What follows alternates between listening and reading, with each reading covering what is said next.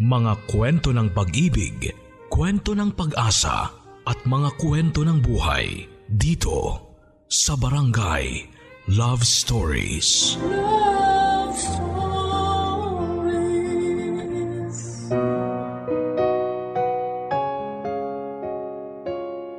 Kung marami ang nag-aasam ng anak ay meron ding iilan na hindi pa handang maging magulang kaya nga nakakapagdesisyon sila ng padalos-dalos at pagdating ng panahon, gusto nila yung pagsisisihan. Ganyan ang eksaktong kapalaran ni Elena, ang ating kabarangay ngayong Sabado at naisin man niyang ibalik ang kahapon. Hinding hindi na yon mangyayari at ang tanging magagawa na lang niya ngayon ay magsisi Handa ka na bang makarelate sa kanya? Alamin natin yan sa kwento ng pag-ibig, buhay at pag-asa sa nangungunang Barangay Love Stories. Dear Papa Dudut, Kumusta po? Itago niyo na lamang po ako sa pangalang Elena. 37 years old, taga Rizal at isang mananahe. Nakatira po ako sa bahay ng kapatid ko kung saan nagtatahi kami at nagbebenta ng mga damit pambahay, pambata, shorts, kurtina at mga punda ng unan. May pwesto rin po kami sa Tagaytay, Tiangge at online seller sa isang shopping platform. Bukod sa pananahe ay inaalagaan at binabantayan ko rin ang mga anak ng kapatid ko lalo kapag nasa Tianggi sila para magtinda. Close po kasi kami ng mga pamangking ko at parang nanay na rin ang turing nila sa akin. Masaya naman po ako kapag inaasikaso sila. Papadudot, thankful po kami sa mga blessings namin ngayon dahil kahit may pandemya ay unti-unti na po kaming nakakaraos sa araw-araw. Noong maliliit kasi kami ay sobrang hirap ng buhay Nasa tondo pa kami noon nakatira at napadpad na lamang sa Rizal dahil taga rito ang mga kamag-anak ni tatay. Kaya masasabi kong dito na rin ako nagkaisip. Namasukan bilang tindera ng isda at gulay si nanay sa isang talibapa sa bayan ng Angono samantalang tubero at karpentero naman ang hanap buhay ni tatay. Tatlo po kaming magkakapatid at ako ang panganay. Siyempre lahat ng magulang walang gusto kundi ang makapagtapos ang mga anak nila sa pag-aaral. Yun din ang pangarap sa amin ni nanay at tatay papadudot. Kaya ginagawa nilang lahat para maigapang lamang ang pang-araw-araw na baon at gastusin namin sa school. Lagi rin nilang pinapaalala sa amin na unahing makapagtapos bago mag-asawa. Simula bata ako ay tumatak sa akin ang bili na yon ng mga magulang namin. Kaya nga hanggat maaari ay iniiwasan kong i-entertain yung mga batang lalaki na nakikipagkaibigan sa akin. Wala po ako naging boyfriend mula elementary hanggang high school kaya tuwang-tuwa si nanay at tatay sa akin. Lagi nila akong binibida sa mga kumari at kumpare nila na mabait at masunuring anak daw ako at hindi raw sila makapaghintay na makagraduate ako sa college nang sa wakas ay magkaroon na ng profesional sa pamilya namin. Hanggang sa tumungtong ako sa ikalabing siyam na taong gulang. Tanda ko nasa second year college ako sa kursong education nang makilala ko si Dexter. Dati siyang tourism student pero nag-transfer sa course namin. Mas matanda siya sa akin ng tatlong taon. Bali 22 years old na po siya that time. Mabait po si Dexter at mabilis kaming nagkapalagayan ng loob. At makaraan ng ilang buwan, lumalim po ang aming pagkakaibigan.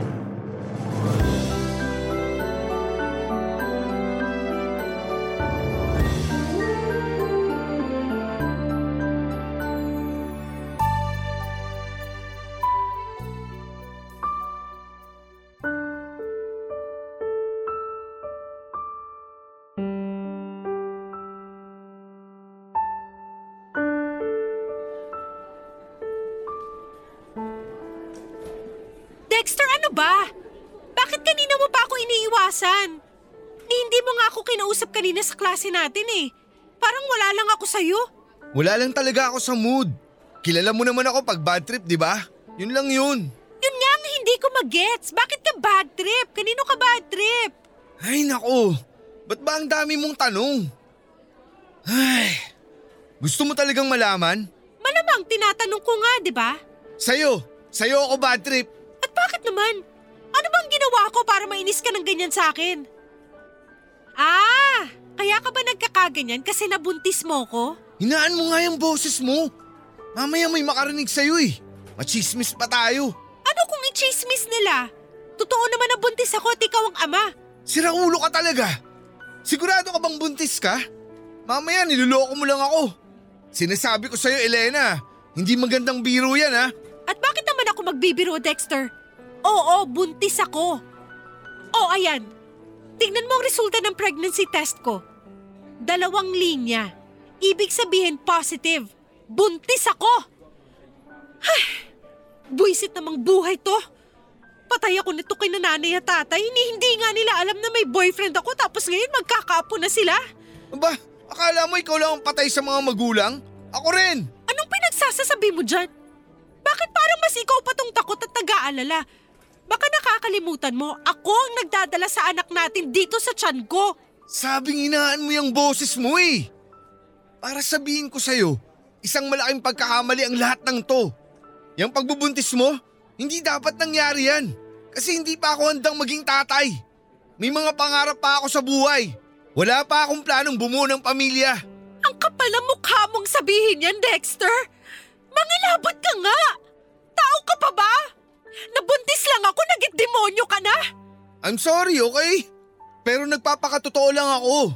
Saka alam ko, ramdam ko, ganun ka rin. Diba, sabi mo patay ka kapag nalaman ng parents mo magkakababy na tayo? Ibig sabihin, hindi pa talaga buo yung loob mo na magkaanak tayo. Kasi nag-aaral pa tayo at marami pa tayong pangarap sa buhay. Ano gusto mong gawin ko? Nandito na sa tiyan ko ang anak natin. Ilang araw pa lang naman yan. Pwede mo pang alisin yan sa sistema mo. Gusto mong ipalaglag ko ang baby natin? Oo, Napapaliw ka na ba? baliw na kung baliw. Pero baka matuluyan na ako kapag pinanganak mo ang batang yan. Intindihin mo kasing mabuti ang sinasabi ko. Please lang. Pareho pa tayong hindi handa na maging magulang. Kaya bakit natin ipipilit na buhayin ng batang yan kung magiging miserable lang siya pag pinanganak mo? Mahal, makinig ka naman sa akin oh. Di ba may tiwala ka naman sa akin? Meron. Pero natatakot ako, Dexter. Di ba masama yun? Masama na ipalaglag ang baby kasi parang pinatay mo na rin siya. Wala pa namang masyadong muwang sa mundo yung baby sa tiyan mo. Baka nga dugo pa lang yan eh. Kaya ngayon pa lang, alisin mo na siya. Huwag kang mag-alala. Kasama mo naman ako eh. Hindi kita iiwan. Makikita mo. Mas magiging okay tayo pag nawala ang anak natin.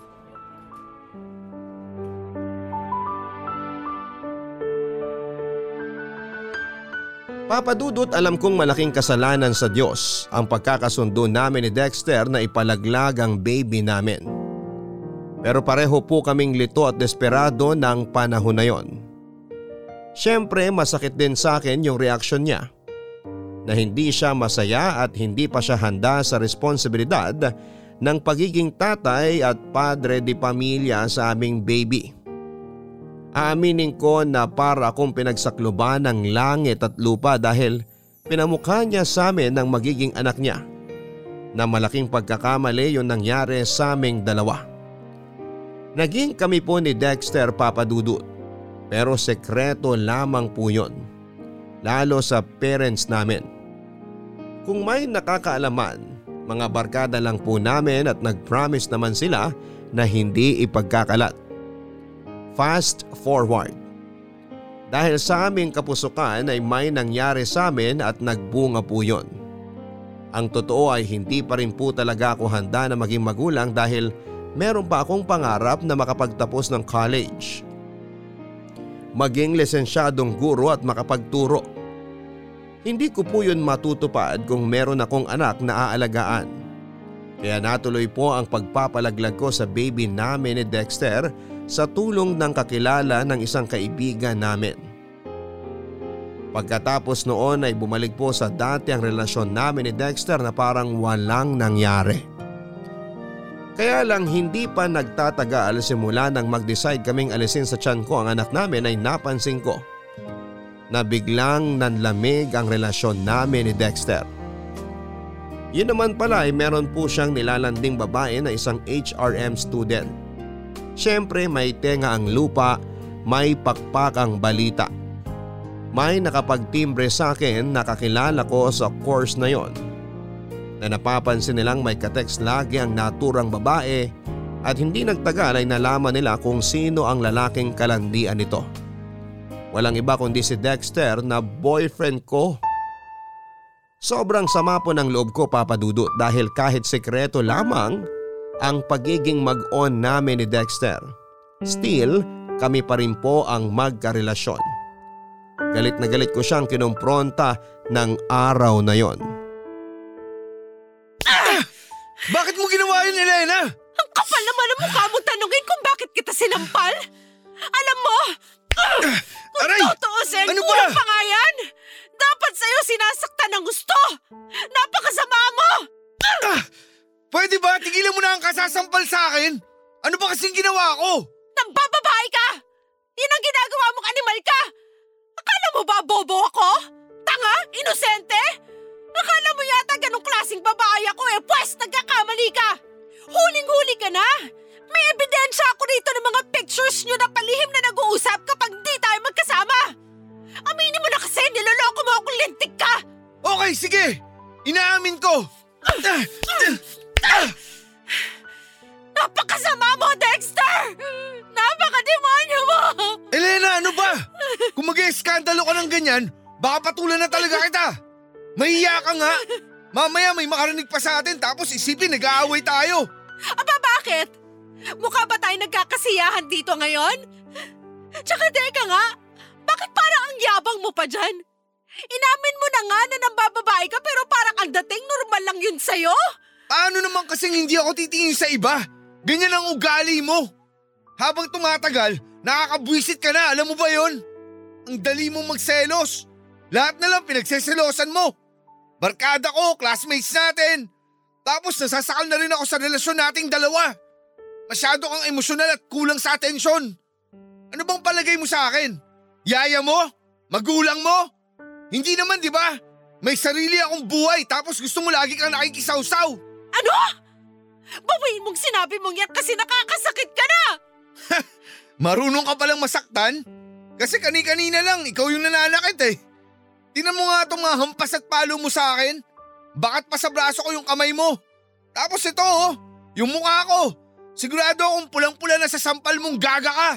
Ano na lang sasabihin ko sa parents ko pag nagtanong sila kung na paano to?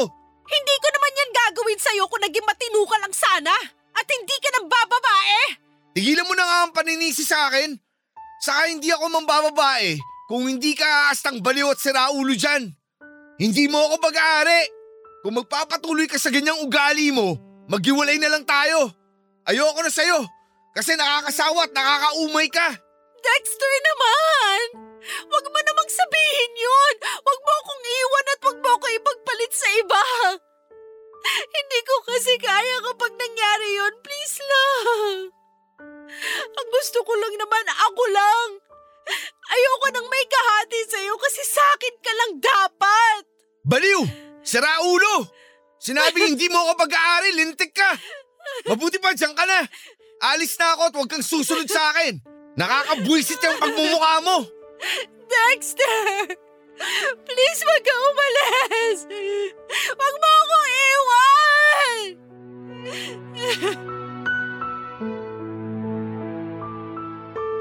Yung masama na ang loob ko kay Dexter lalo pong sumama pagkatapos ng pagtatalo naming yon papadudot.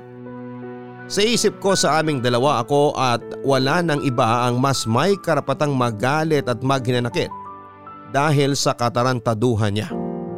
Pero bakit parang ang ending ay kasalanan ko kasi masyado akong clingy sa kanya at pakiramdam niya ay nasasakal na siya. Alam ko papadudot na excuses lang niya ang mga bagay na yon para mapagtakpan ang kasalanan niya at siya ang lumabas na biktima sa aming dalawa. Kaya galit na galit po ako sa kanya ng panahon na yon at kulang na lang ay isumpa ko siya papadudot. Ilang araw din po kaming hindi nagpansinan ni Dexter at mas mahirap yon sa parte ko dahil magkaklase kami. Tingin ko nga ay ako lang ang affected dahil mukhang ayos lamang siya. Nagagawa pa nga niyang makipagtawanan sa iba naming kaklase at sumama sa mga gimmick o inuman ng mga ito after class. Mahal na mahal ko po si Dexter Papadudut. Tawagin niyo na po akong tanga martir o himang. Pero may pagka-hopeless romantic kasi akong tao. Siya rin kasi ang first love ko at first boyfriend ko kaya gusto kong siya na rin ang mapangasawa ko. Kaya kahit may kasalanan siya sa akin at sa relasyon namin ay nagbulag-bulagan po ako sa mga kalokohan niya kahit harap-harapan na po ang pakikipaglandian niya sa ibang babae. May punto po na nagmanik luhod ako sa kanya. Para piliin lamang niya ako kaso sa huli, iniwalayan pa rin niya ako. Hindi ko po kayang ipaliwanag yung sakit na nararamdaman ko ng panahon na yon Daig ko pa ang sinaksak ng libu-libong patalim sa dibdib. Sa braso, sa binti at sa katawan. Pero buhay pa rin ako at nasasaktan. Hindi po ako kaagad nakapag-move on lalo na nang mag-drop out si Dexter sa pag-aaral. At nawala na lang bigla. Ang resulta nawalan po ako ng gana. Tumigil na lamang ako sa pagpasok sa klase namin at hindi ko na natupad ang pangarap ng mga magulang namin na makapagtapos ako sa kolehiyo. Papadudot disappointed po kasi sa akin ng parents namin at kitang kita ko ang kalungkutan sa mga mata nila nang mag-decide akong tumigil na ng tuluyan sa pag-aaral. Nahihirapan po kasi akong mag-concentrate sa klase namin at para bang gusto ko na lamang magkulong sa bahay namin at magmukmok. Siyempre palaisipan sa pamilya ko ang pinagdadaanan ko ng panahon na yon. Akala pa nga ni nanay ay may sakit ako. Kaya nangutang pa siya sa amo niya ng pera. Mapa-check up lamang ako sa doktor. Pero normal po ang mga medical test result ko kaya nakahinga ng maluwag si nanay. Sinabi ko sa kanya na huwag na siyang mag-alala sa akin dahil magiging okay din ako. Pagkalipas ng ilang buwan ay nag-decide po ako na tigilan na ang pagmumukmuko. Pero imbes na bumalik ang gana ko sa pag-aaral ay naisipan ko maghanap ng mapapasukang trabaho para makatulong sa mga magulang namin. Nag-apply po ako sa mga convenience store at swerteng natanggap ako bilang cashier. Tapos ay nagtrabaho din po ako sa fast food bilang all-around crew. Hindi nagtagal ay niyaya po ako ng isang agent na nagre-recruit ng panahon na yon sa fast food ng isang mall kung saan ay nakatambay lang naman ako at naghihintay sa kaibigan ko. Bale sinama niya ako sa grupo ng mga ino-orient nila para maging call center agent. At dahil kahit papaano, tiwala naman ako sa English at pronunciation ko ay sinubukan ko. Tapos nakapasa po ako at nag-start na mag-training. Nang maging regular po ako at sumisweldo na ng mataas kesa sa dati kong trabaho, nakatulong na po ako sa mga gastusin namin sa bahay at pagpapaaral sa mga kapatid ko. Kahit papaano ay naging proud po ako sa sarili ko dahil nakikita kong nagkakaroon ng direksyon ng buhay ko. Isa't kalahating taon na po ako noon bilang call center agent ng maglaro ang tadhana. Kung kailan kasi tuluyan na ako nakamove on kay Dexter na first love and first boyfriend ko, ay saka naman biglang nag-cruise ang landas naming dalawa papadudot.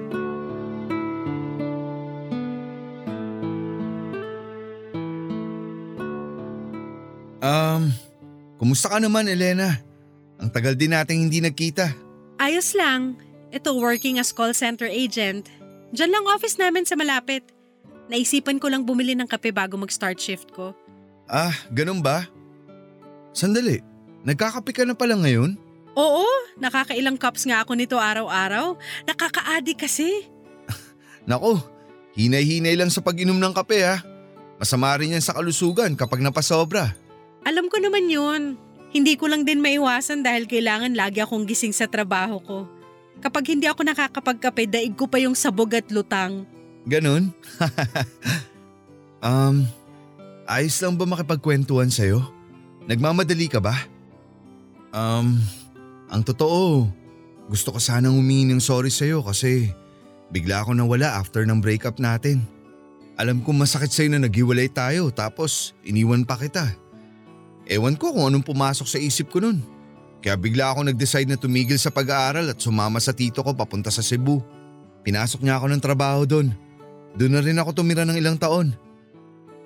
Elena, alam kong malaki ang kasalanan ko sa'yo. Kaya gusto kong humingi ng sorry. Aaminin ko masama ang loob ko kasi sinaktan mo ko ng sobra-sobra noon. Hindi ko maintindihan kung ano bang naging kasalanan ko sa'yo para sa huli. Iwan mo ko at hindi piliin. Ikaw ang first love ko, first boyfriend. Kaya normal na masaktan ako ng husto at mahirapang makamove on.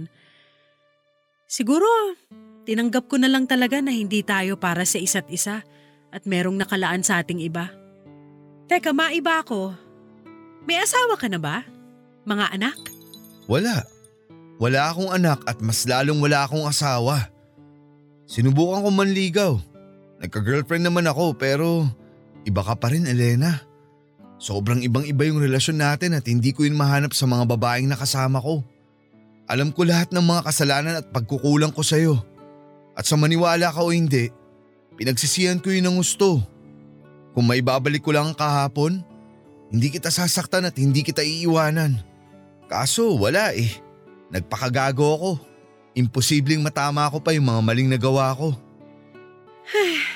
Mga bata pa tayo noon kumpara sa edad natin ngayon. Siguro mas nag-mature na tayo. Tsaka pinatawad na kita, Dexter. Hindi ko man maintindihan yung mga dahilan mo noon kung bakit mo yun nagawa. Hinayaan ko na lang na tulungan ako ng panahon na maghilom.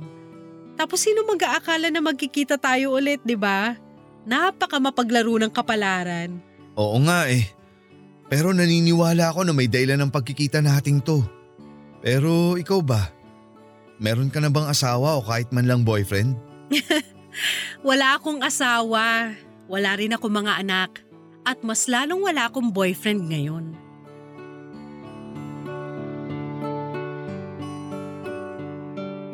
Papadudot naniniwala po ba kayo sa kasabihan na first love never dies?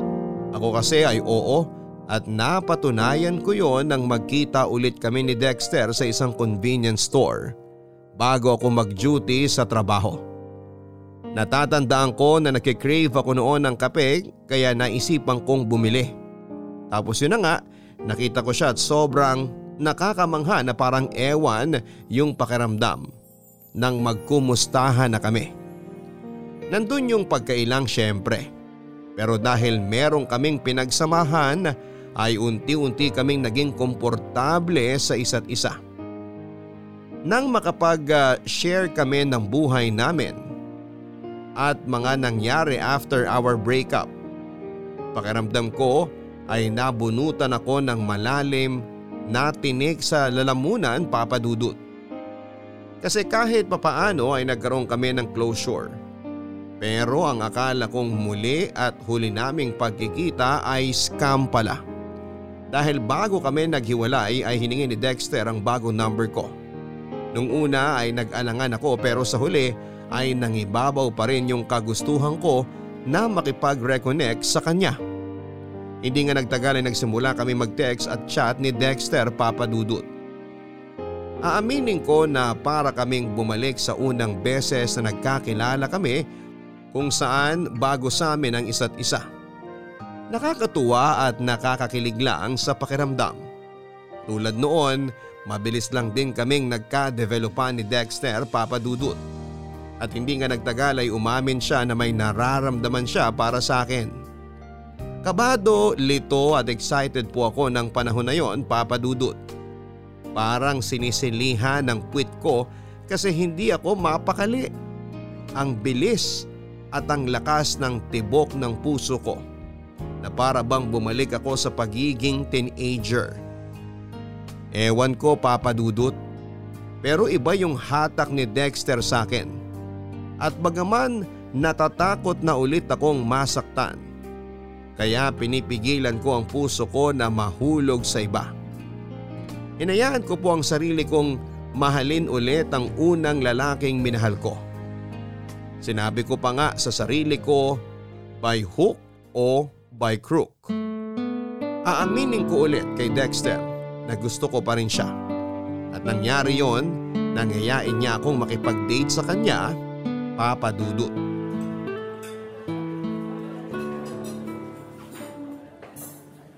Elena, thank you ah. Thank you saan? Sa pagpayag mong lumabas kasama ko. Bakit naman ako hindi papayag? Siyempre, hindi kasi ako sigurado kung, alam mo na, kung pareho pa rin tayo ng nararamdaman sa isa't isa. Um, ano ba to? Ang totoo kasi niyan, may feelings pa rin ako sa'yo. Tulad ng sinabi ko nung nagkita ulit tayo, iba ka sa lahat. At hindi ko mahanap sa iba yung katulad ng relasyon natin dati. Kaya nga sabi ko sa sarili ko, ngayon na nagkita ulit tayo, parehong single at walang commitment tapos pumayag ka rin makipag-date sa akin eh. Ayoko nang sayangin yung pagkakataon na binigay sa akin ng Diyos para bumawi sa'yo at itama ang mga mali ko. Sana hindi ka masyadong nabigla sa mga sinabi ko, Elena. ano ka ba? Ayos lang. Actually, hindi lang ikaw ang may gustong aminin. Ako rin. May aaminin ka rin? Ano yun? Nakikinig ako. Ikaw rin kasi, malakas pa rin ang impact mo sa akin. Ewan ko ba? Hindi ko may paliwanag.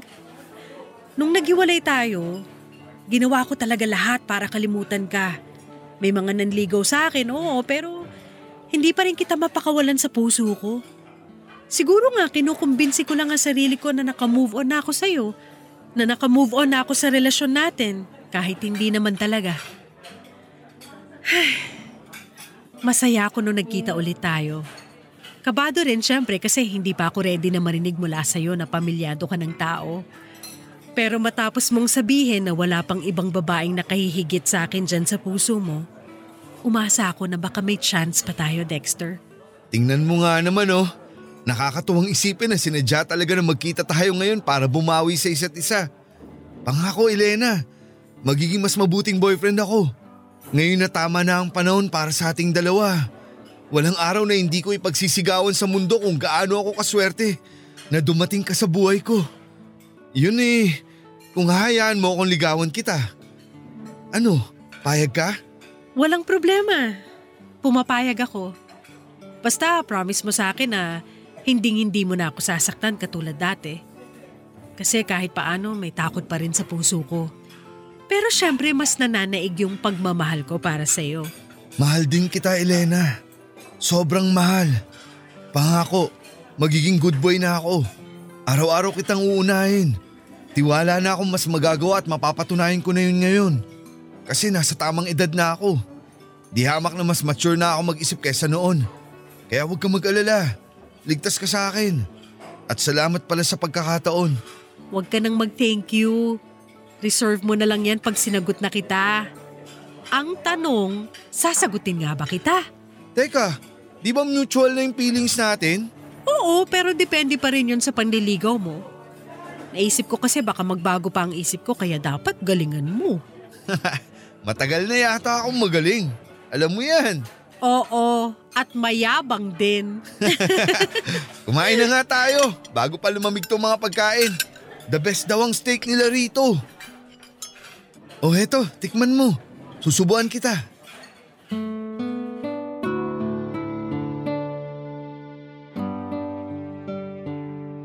Kung noon ay tinatago namin sa mga magulang namin ang relasyon naming dalawa, nang ligawan at sagutin ko po si Dexter ay ginawa ko na yung bagay na hindi ko nagawa noon. Yon ay ang ipakilala siya sa pamilya ko.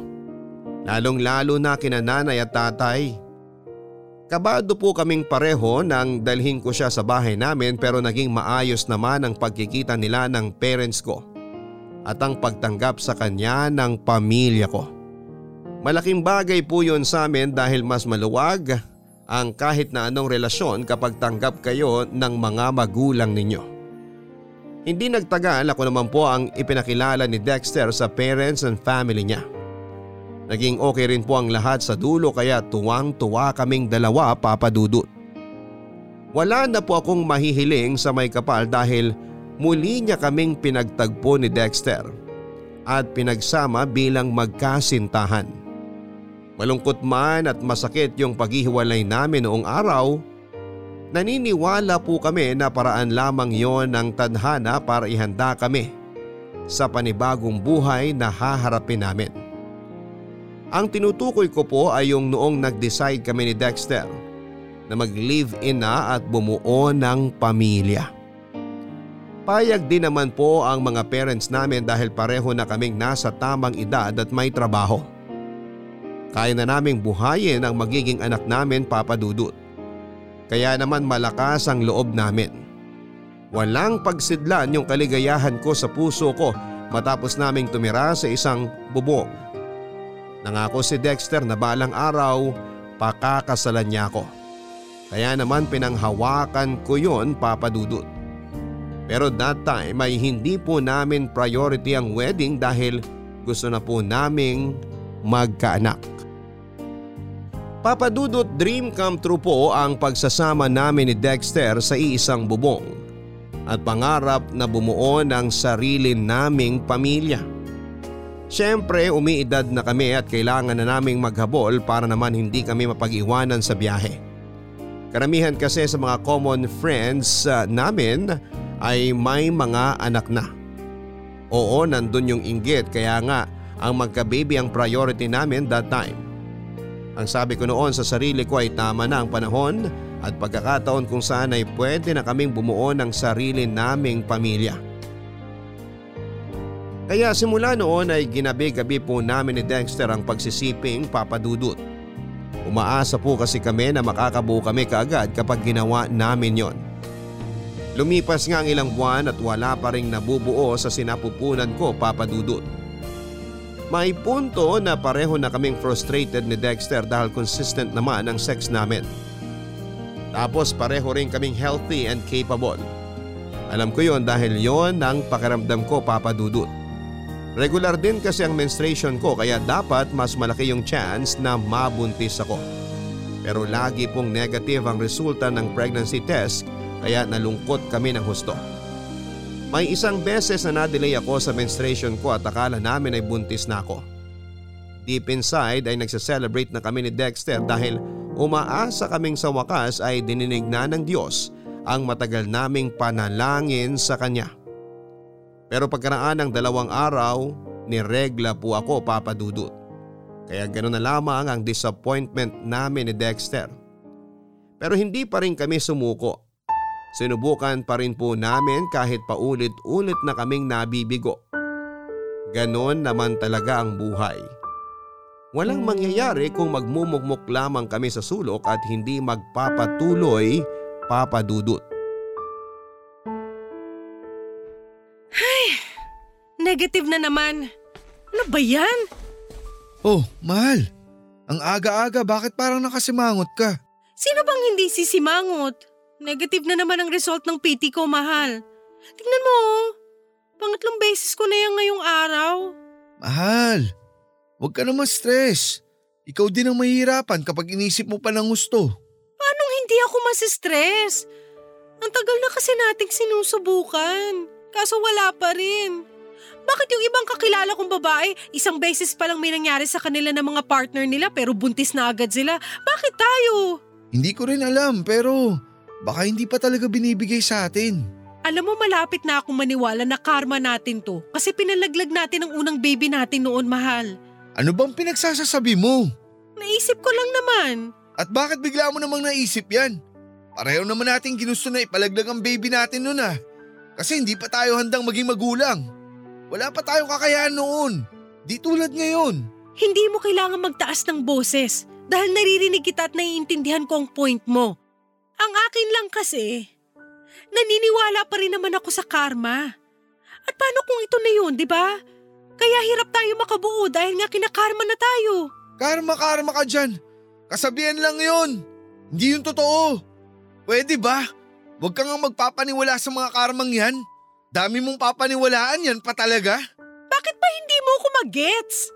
Siyempre babae ako. Kung frustrated ka dahil kahit anong gawin natin hindi pa rin tayo makabuo, pues mas frustrated ako. Ikaw lang ang gumagawa ng ikagaganyan mo, Elena. Oo, katulad mo, bisit ako. Pero nasa katinuan pa rin ako. Sinasabi mo bang baliw ako, ha, Dexter? Aray! Ano? Sumagot ka! Bakit ka ba nananakit? Wala naman ako sinasabing ganun ah. May narinig ka ba lumabas sa bibig ko? Sa'yo kaya mismo nang galing yun, Elena. Parang gago naman talaga to, oh. Talaga ang gago, ha? Niya ka? Ah!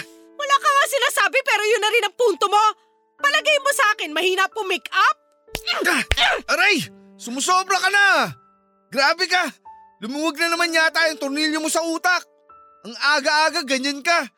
Makaalis na nga muna rito sa bahay. Diyan ka na! Buisit! Dexter! Bumalik ka rito! Hindi pa tayo tapos mag-usap!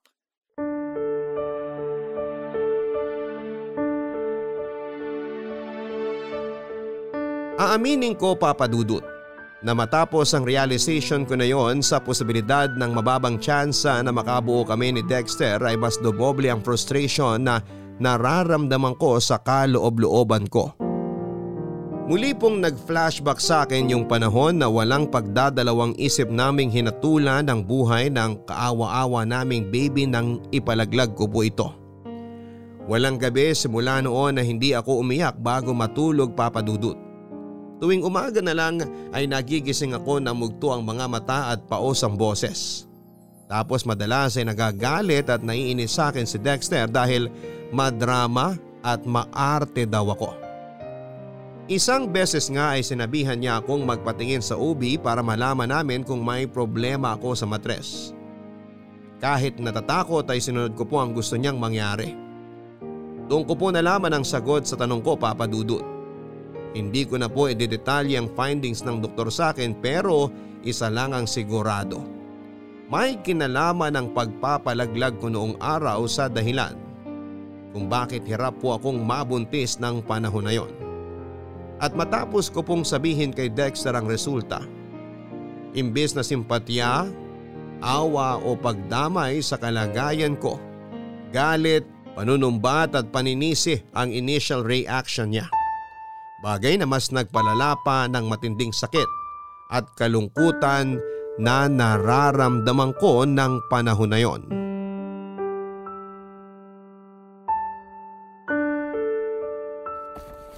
Dexter, pwede ba huminahon ka lang? Tsaka ano bang ginagawa mo?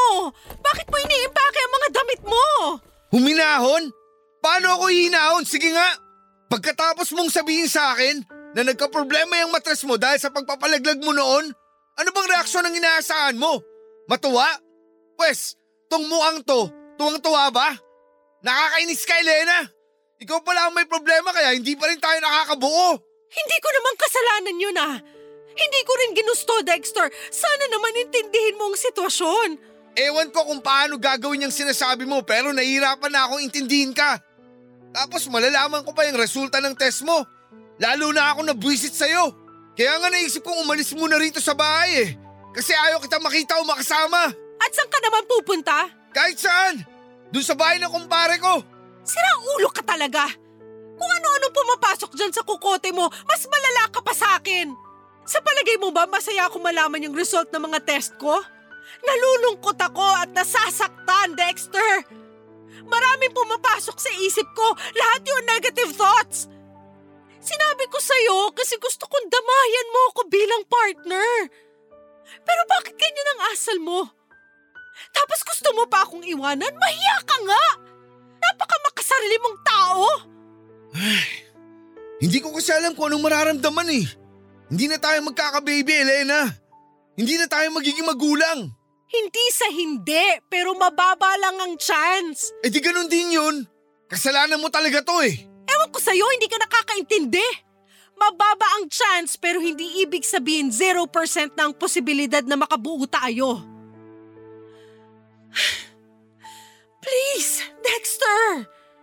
Alam ko na bibigla ka lang kaya ganyan ang reaksyon mo. Pero naniniwala naman ako na kapag hindi tayo sumuko o huminto, magkakatotoo rin ang pangarap natin magka-baby. Magkakaanak rin tayo. Wala namang imposible basta willing lang tayong sumubok ulit. Huwag mo na akong pasahin kung sa dulo paulit-ulit lang din tayong mabibigo, Elena. Huwag mo kasing isipin na mabibigo tayo, Dexter. Huwag kang nega, okay? Tsaka, partners tayo rito. Tapos bigla mo akong iiwanan. Nangako ka sa akin na hindi mo nagagawin namang iwan. Nakalimutan mo na ba? Nakakasama ka ng loob.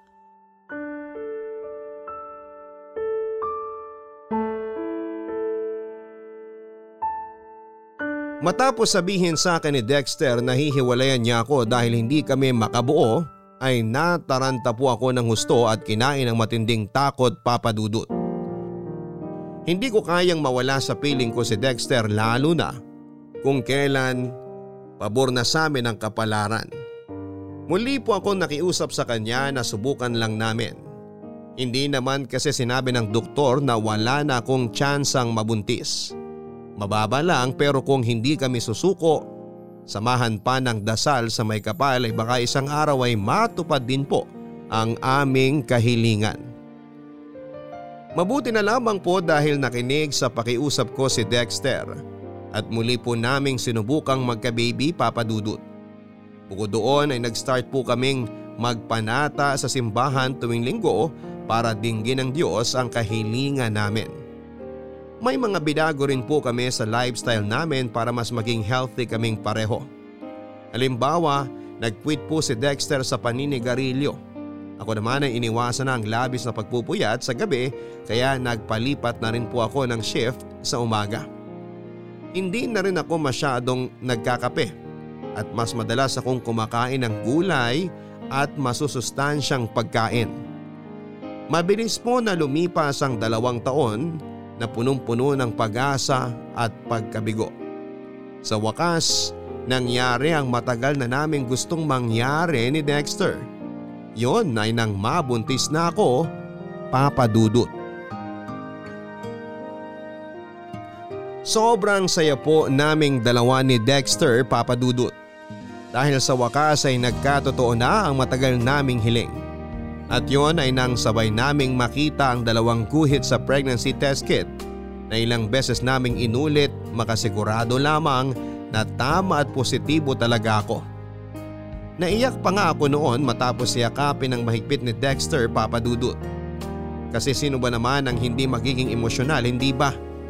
Ang tagal-tagal naming hinintay ang sandaling yon kung saan ay mabubuo na ang aming munting pamilya. Anak na lamang po talaga ang kulang sa aming pagsasama.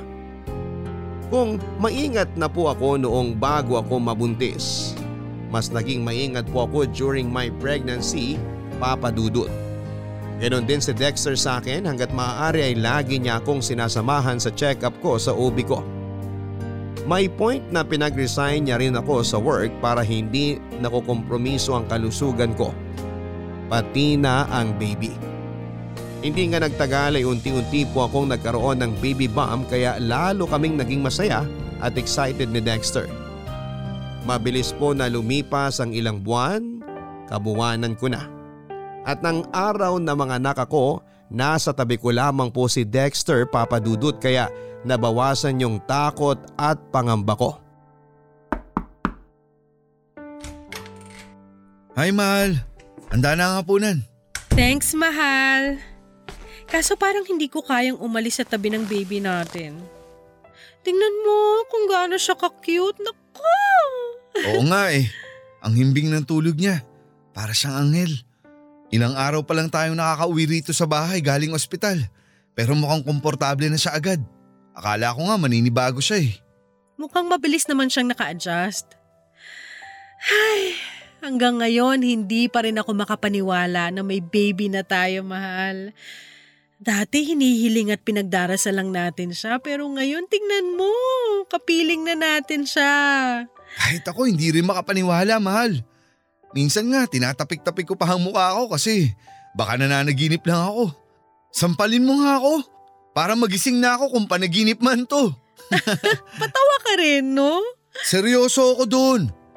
Pangako, gagawin ko ang lahat ng makakaya ko. Maibigay lang sa anak natin ang lahat ng pangangailangan niya.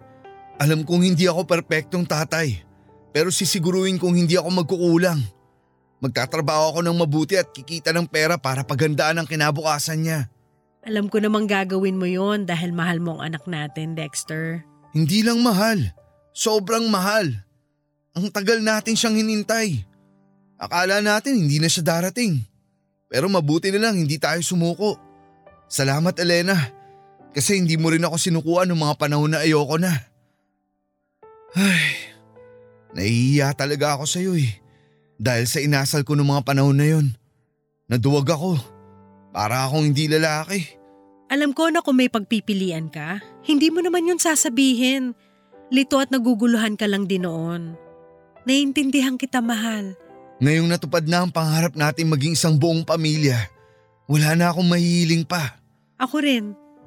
Ikaw at ang anak lang natin sapat na mahal. Walang gabi simula nung malaman kong buntis ako sa kanya na hindi ako nagpasalamat sa Diyos. Akala ko hindi niya pakikinggan ang panalangin ko dahil nakagawa tayo noon ng kasalanan. Pero totoo na mapagpatawad siya dahil binigay niya sa atin ang anak natin.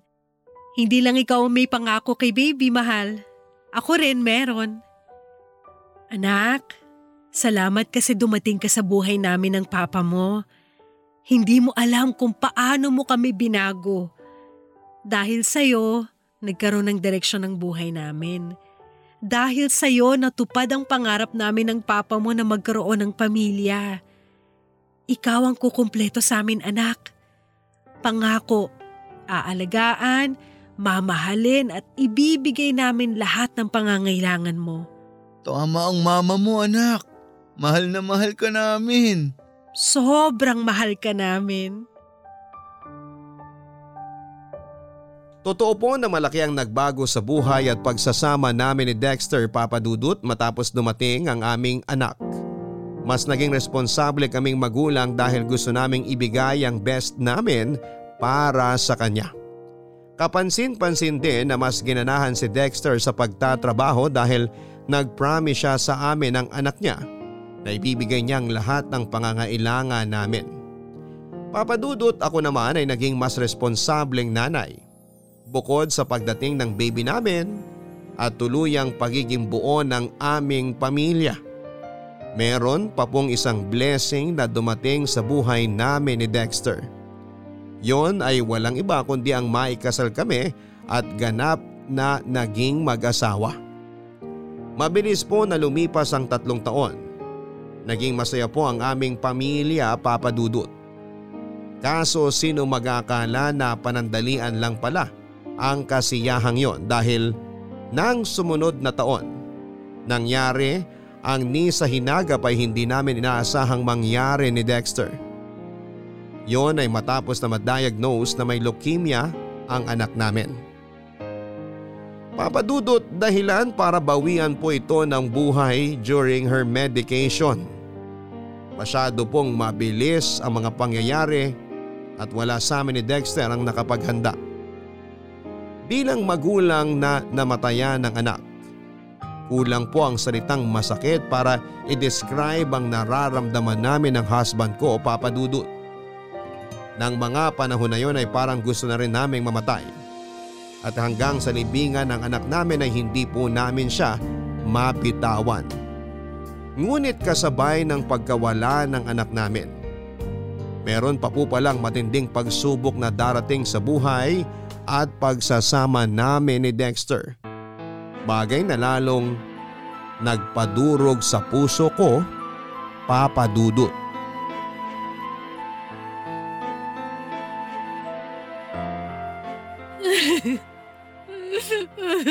Dexter, please wag mo naman akong iwanan, oh. Hindi ko naman sinasadya na saktan ka. Nainis lang talaga ako sa sinabi mo na tamad ako at wala akong ginagawa dito sa bahay natin. Ganyan ka naman eh. Bigla ka na lang nananakit tuwing naiinis ka. Tignan mo nga tong labi ko. Pumutok na naman sa sampal mo.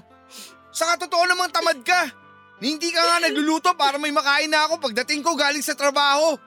Maghapon ka nga rito sa bahay natin. Wala ka namang ginagawang kapakipakinabang. Eh sa wala akong ganang kumilos anong gusto mong gawin ko? Idadailan mo na naman ba ang pagkamatay ng anak natin kaya nagkakaganyan ka pa rin? Elena, ilang buwan na yun. Hanggang ngayon ba hindi ka pa rin nakaka-move on? Sira ulo ka ba? Paano mo nasasabi tungkol sa bagay na yan na para bang napakadaling gawin? Anak natin ang namatay, Dexter, hindi ko sinong bata dyan! Alam ko yun. At hanggang ngayon masakit pa rin sa akin ang lahat. Kaso lalo ako nahihirapan dahil sa'yo. Napakadrama mo masyado. Lagi kang umiiyak. Napapagod na akong aluhin ka, Elena. Kaya iiwan mo na naman ako! Ganun ba yon? Ay, hindi ko alam. Naguguluhan ako. Pero isa lang ang sigurado. Tuwing nandito ako sa bahay, naalala ko ang anak natin. Kung pwede nga na hindi na ako umuwi rito para makalimutan ko na siya kaagad. Ano bang kasalanan natin? Bakit kailangan tayong paglaruan ng tadana? Bakit kailangan kunin ang anak natin ng maaga?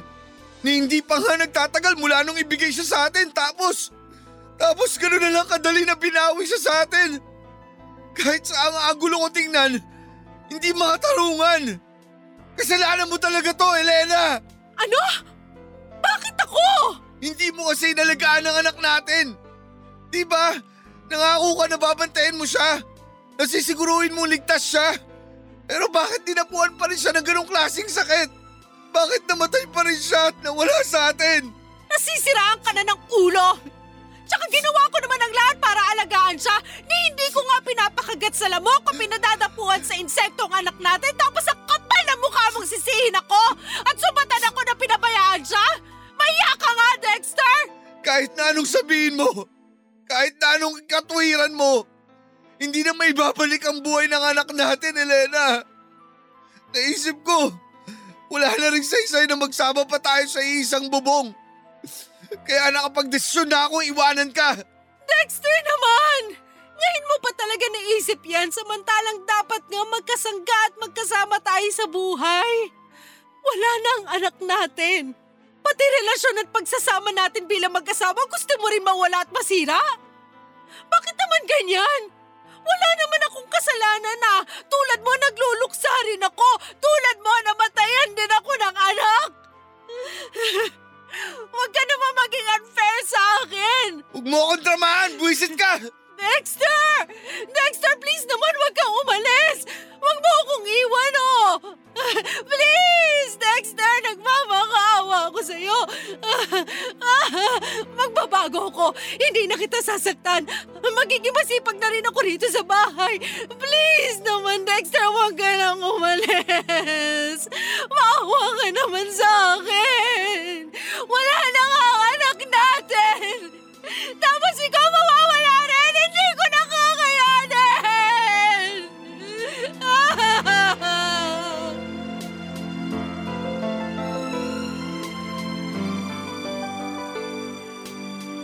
Hindi na po talaga maayos ang relasyon namin ni Dexter ilang linggo matapos mailibing ang anak namin papadudot.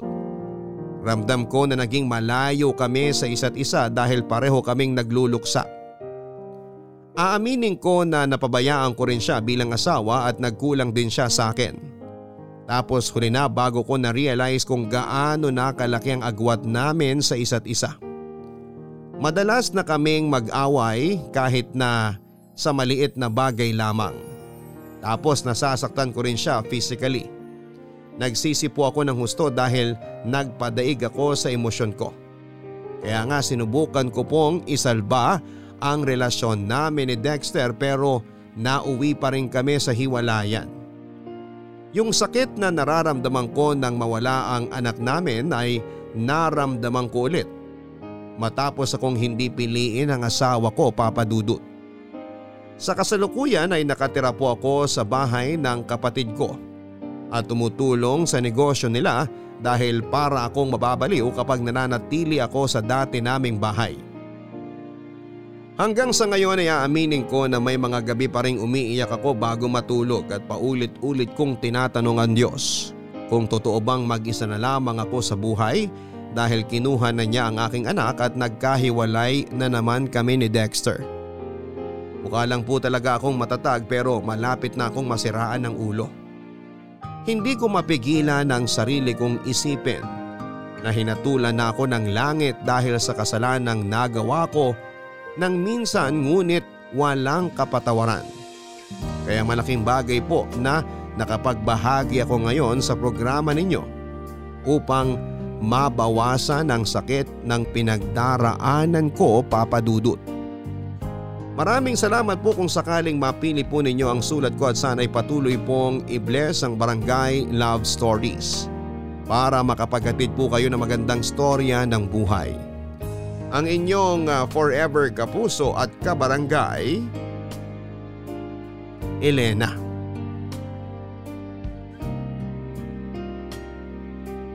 Maraming salamat Elena sa pagbahagi mo ng iyong storya at alam namin na mabigat ang pinagdaraanan mo sa buhay. Sana'y nagkaroon ng kaunting kapanatagan sa puso mo gayong naibahagi mo na sa aming programa ang kwento ng buhay mo. Mga kabarangay kapag uh, po tayo ay gagawa ng isang desisyon, siguraduhin po natin at pag-isipan po natin ito ng maraming beses. Dahil mahirap magsisi sa huli. Minsan kahit kapatawaran ay hindi na po ibinibigay sa atin dahil nahatula na tayo. Magkaganon pa man ay ipagpatuloy pa rin natin ang pagbabagong buhay at pagiging mabuting bersyon ng ating mga sarili. Hanggang sa muli ako po si Papa Dudut sa mga kwento ng pag-ibig, buhay at pag-asa sa Barangay Love Stories number 1. Mga kwento ng pag-ibig kwento ng pag-asa at mga kwento ng buhay dito sa Barangay Love Stories. Love Stories.